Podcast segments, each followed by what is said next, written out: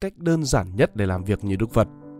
Chúng ta thường nghe trên Internet về lối sống, cách làm việc nhiều phần dị biệt của những tinh hoa trên thế giới, như là Leonardo da Vinci chỉ ngủ rất ít và làm việc cực kỳ tập trung. Elon Musk thì chia nhỏ kế hoạch làm việc của mình theo từng khung giờ, liên tục làm việc đa nhiệm và ăn trưa trong nháy mắt. Tuy vậy, tuân thủ và học tập theo những phương pháp này lại chẳng hề dễ dàng. Chúng ta vẫn cứ muộn phiền vì deadline chất đống, mâu thuẫn với đồng nghiệp và sếp, lạc lõng một mình trong công việc, vân vân. Nếu bạn chẳng may gặp những rắc rối trên, mong rằng bạn hãy cứ bình tĩnh lại, thử tìm hiểu một vài cách làm việc hiệu quả hơn giống như cách mà cuốn sách Làm việc như Đức Phật của tác giả Dan Zigman mang tới. Áp dụng một cách làm việc rất Đức Phật trong năm mới này cùng với tác giả Jackie tại Spider Room và khám phá cuốn sách thú vị Làm việc như Đức Phật ở trong video này nhé. Đức Phật làm việc như thế nào? Cuốn sách có rất nhiều chiêm nghiệm đặc biệt có thể được tóm gọn theo những ý dưới đây. 1. Tỉnh giác cho công việc. Đa số chúng ta dành phần lớn cuộc sống trưởng thành của mình cho công việc. Bằng một cách nào đó, Đức vật hiểu được công việc rất quan trọng và làm việc sao cho đúng hết sức cần thiết. Đúng ở đây là đúng cho bạn, cho sức khỏe của bạn, cho tinh thần của bạn và cho cả thế giới. Nội dung sách xoay quanh việc làm thế nào để công việc không chỉ còn là một mối bận tâm khác mà trở thành một phần không thể tách rời của sự thức tỉnh thật sự. Đức Phật dạy rằng đời là bể khổ. Điều mà bất cứ ai trong thế giới của công việc đều không khó để tin theo. Nhưng Ngài cũng dạy rằng không nhất thiết phải chịu khổ, rằng khổ đau cũng có căn nguyên và cách diệt. Bạn không cần bỏ việc để đi tìm sự giác ngộ. Bạn cũng không cần trở thành một Phật tử. Ngài cũng không tin vào riêng sự giác ngộ, mà Ngài tin vào chú tâm, quan sát bản thân và tỉnh thức. Đó là điều mà bất cứ ai, dù mang bất kỳ đức tin nào cũng có thể làm theo. 2. Tại sao chúng ta làm việc? Thật ra Đức Phật muốn đặt câu hỏi ngược lại nhiều hơn, tại sao lại ngưng làm việc? Với hầu hết mọi người, làm việc là sự kết hợp giữa sứ mệnh và mưu sinh và thay đổi theo từng thời điểm của cuộc đời. Đức Phật đồng tình rằng việc đạt đến sự giác ngộ trong thế giới của công việc khó khăn hơn. Có công việc mang lại sự tù túng, cảm giác đè nén nhưng không đối lập với cuộc sống an nhàn. Mặt khác, Đức Phật cho rằng sự bỏ việc để đi theo thú vui của bản thân là một ý nghĩ tồi tệ. Vì việc theo đuổi lạc thú khiến chúng ta sung sướng ban đầu nhưng về lâu dài lại khiến cuộc đời ta trầm luân hơn. Giống như nước tràn vào một con thuyền bị vỡ. Vấn đề với cuộc sống an nhàn đó là con người trở nên biếng nhác và là trở ngại để tìm thấy sự viên mãn thật sự. Làm việc quá ít chẳng thể tốt hơn làm việc quá nhiều. Nhưng cuộc sống thì không thể chỉ có công việc. Ngài còn coi học hành, có nghề, được thân cận với người hiền, Yêu thương gia đình cũng là phước đức lớn nhất của đời người. Và cuộc sống của chúng ta sẽ trở nên tốt nhất khi có sự cân bằng. Đó mới là thông điệp thực sự ở trong trung đạo của Đức Phật. Có rất nhiều lý do để làm việc, nhưng bất kể lý do là gì, ta chỉ cần giữ cho công việc ở đúng với vị trí của nó. 3. Nói sự thật Chúng ta thường hay đưa ra những câu trả lời mơ hồ hay là phản ứng vô vị thay vì nói lên thành tâm của chính mình để tránh xung đột hoặc là nỗi xấu hổ. Thực ra, kết quả của sự thành thật thường tích cực hơn, ngay cả khi chúng ta phải đưa ra một thông điệp khó nghe. Nhưng mà trong nói thật thì có sự tế nhị. Chúng ta hãy nói về sự hữu ích trước. Vấn đề không chỉ là những lời nói ấy có đúng hay không, mà còn là liệu người ta có nhu cầu nghe hay là không. Bạn cần hỏi bản thân xem việc nghe những lời thế kia có ích cho họ hay là không. Hầu hết khả năng tiếp thu lời phê bình của chúng ta cực kỳ hạn chế. Vậy nếu một người nhờ bạn góp ý, Tốt hơn hết là hãy làm rõ trước chính xác họ đang trông chờ gì từ bạn. Việc nói lời đúng nhưng mà sai thời điểm thường tệ hơn nhiều so với việc bạn không nói gì. Nhất là khi ta biết sự thật mình sắp nói ra rất khó nghe. Và đừng bao giờ nói lời tiêu cực với bất cứ ai bằng email. 4. Những vị Phật thích tranh cãi Một trong những trọng tội trong tăng quy của Đức Phật là gây ly gián ở trong tăng đoàn, mà về cơ bản là để cho những tranh cãi trong nội bộ vượt quá tầm kiểm soát. Lời khuyên của Đức Phật là hãy chơi đẹp, khi có ai chất vấn bạn điều gì. Phản ứng đúng không bao giờ là hãy vùi dập hắn, chọc quấy hắn, tận dụng sai lầm nhỏ nhặt của hắn. Ngài gọi đó là kẻ bắt nạt hay những kẻ không có khả năng để thảo luận. Điều cần thiết ở đây là tập trung vào ý kiến chứ không phải là con người. Đức Phật rất đề cao sự thật, cái quan trọng không phải là ai đúng, mà là cái gì đúng. Mục tiêu của mọi cuộc bàn luận hay là tranh luận ở nơi làm việc không bao giờ là để giành phần thắng, mà là để khám phá sự thật Ví dụ khi hai người trong nhóm đang bất đồng quan điểm, bạc đàn sẽ bắt họ tóm tắt quan điểm của người kia. Việc họp hành cũng hạn chế tranh cãi bằng việc phân biệt hai loại. Cuộc họp nhỏ để đưa ra quyết định và cuộc họp lớn để truyền đạt quyết định đó. Và bạn chỉ nên tham gia vào những cuộc họp thực sự cần thiết. nên có ba nguyên tắc khi họp. Một, không bao giờ ngắt lời bất kỳ ai. Hai, đảm bảo mọi người đều được nói và không ai được độc chiếm cuộc thảo luận. Và ba, mục tiêu họp là để đưa ra quyết định đúng chứ không phải là thỏa mãn cái tôi của bất cứ ai.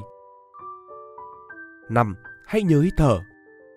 Luôn có những ngày bạn cảm thấy tồi tệ, thường xảy ra dưới dạng một sự hiểu lầm nào đó. Đức Phật gọi đó là sự ảo giác. Trong công việc, bạn nên cố gắng phân biệt giữa hai loại vấn đề, vấn đề thật và vấn đề giả.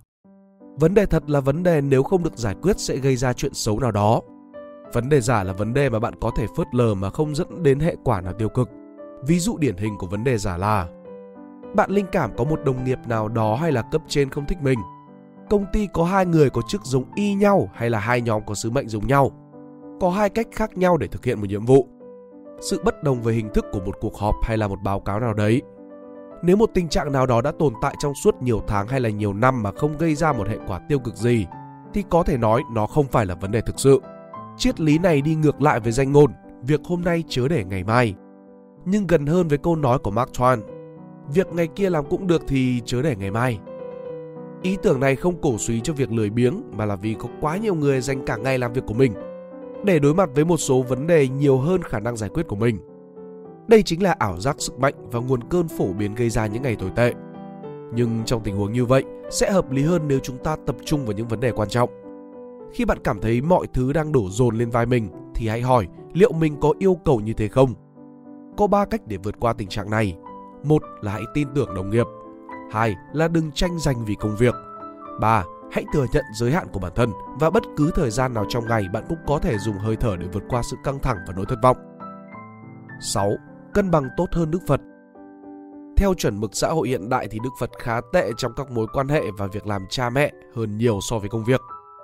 Ngài có thể chưa từng trải qua cuộc sống công việc, nhưng Ngài đã từng kết hôn và làm cha. Và đã thất bại trong cả hai việc đấy khi bỏ rơi vợ và đứa con nhỏ mới chào đời để đuổi theo hành trình tâm linh của mình. Đức Phật đã né tránh các câu hỏi thời hiện đại, cái chúng ta gọi là sự cân bằng giữa cuộc sống và công việc, bằng cách từ bỏ cả hai. Và Ngài đã làm điều này vì một lý do đơn giản, là Ngài thấy làm như thế là dễ hơn cả. Rằng cuộc sống tu hành vẫn dễ hơn nhiều cái việc cố gắng tung hứng với nhiều trách nhiệm khác nhau đây là điểm mà Bác Đan đã khuyến khích độc giả hãy nhìn cao hơn Đức Phật, rằng bạn có thể hoàn toàn làm tốt hơn Ngài. Vậy làm thế nào để cân bằng? Dan Zigman khuyên hãy đưa ra những lựa chọn tỉnh táo và những đánh đổi sáng suốt. Sự cân bằng lành mạnh sẽ dễ dàng đạt được hơn. Nếu bạn tương đối hạnh phúc với những lựa chọn cuộc sống bên ngoài công việc, thay vì phân chia rạch ròi giữa công việc và cuộc sống, thì hãy cố gắng sống trọn vẹn ở cả hai lĩnh vực. Việc tìm ra sự cân bằng trên là một phước lành, cùng với những phước lành khác là học tập suốt đời dành thời gian với bạn bè tìm một mái nhà chu cấp gia đình giúp đỡ người khác và làm một nghề chính đáng việc làm cho mỗi khoảnh khắc đáng giá tùy thuộc vào mỗi người chúng ta 7.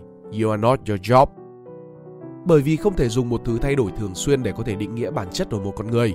Khi chúng ta định nghĩa bản thân bằng công việc, chúng ta đang thu hút sự đau khổ dưới mọi hình thức. Đức Phật cho rằng căn nguyên của mọi đau khổ ngoài lòng tham và sự thù ghét còn là sự ảo tưởng. Và ảo tưởng chúng ta là những gì chúng ta làm là một ảo tưởng nguy hiểm. Vậy nên, bản thân bạn không phải là công việc của bạn và đồng nghiệp của bạn cũng không phải là công việc của họ. Chúng ta không thể để cho những tranh luận trong công việc trở thành vấn đề cá nhân. Dù điều gì xảy ra, bạn có thể biết chắc là có nhiều hơn những thứ mà bạn nhìn thấy. 8. Vượt qua tán loạn Đức Phật đề cao sự tập trung trong đó, trạng thái hoàn toàn đắm chìm gọi là dòng chảy, flow, có thể được hiểu là trạng thái chủ động mà bản thân hoàn toàn chìm đắm vào một hoạt động đến mức quên đi thời gian. Sự mệt mỏi và tất cả mọi thứ khác trừ chính hoạt động đó. Sự phân tâm chính là kẻ thù của sự tập trung. Thiền định, chú tâm vào hơi thở và loại bỏ những thứ gây phân tâm như là điện thoại và tạo ra một không gian làm việc riêng. 9. Phụng sự Căn nguyên của bể khổ sâu xa hơn vật chất nên hạnh nguyện Bồ Tát rộng hơn nhiều việc cung cấp tiện nghi và sự hỗ trợ về vật chất.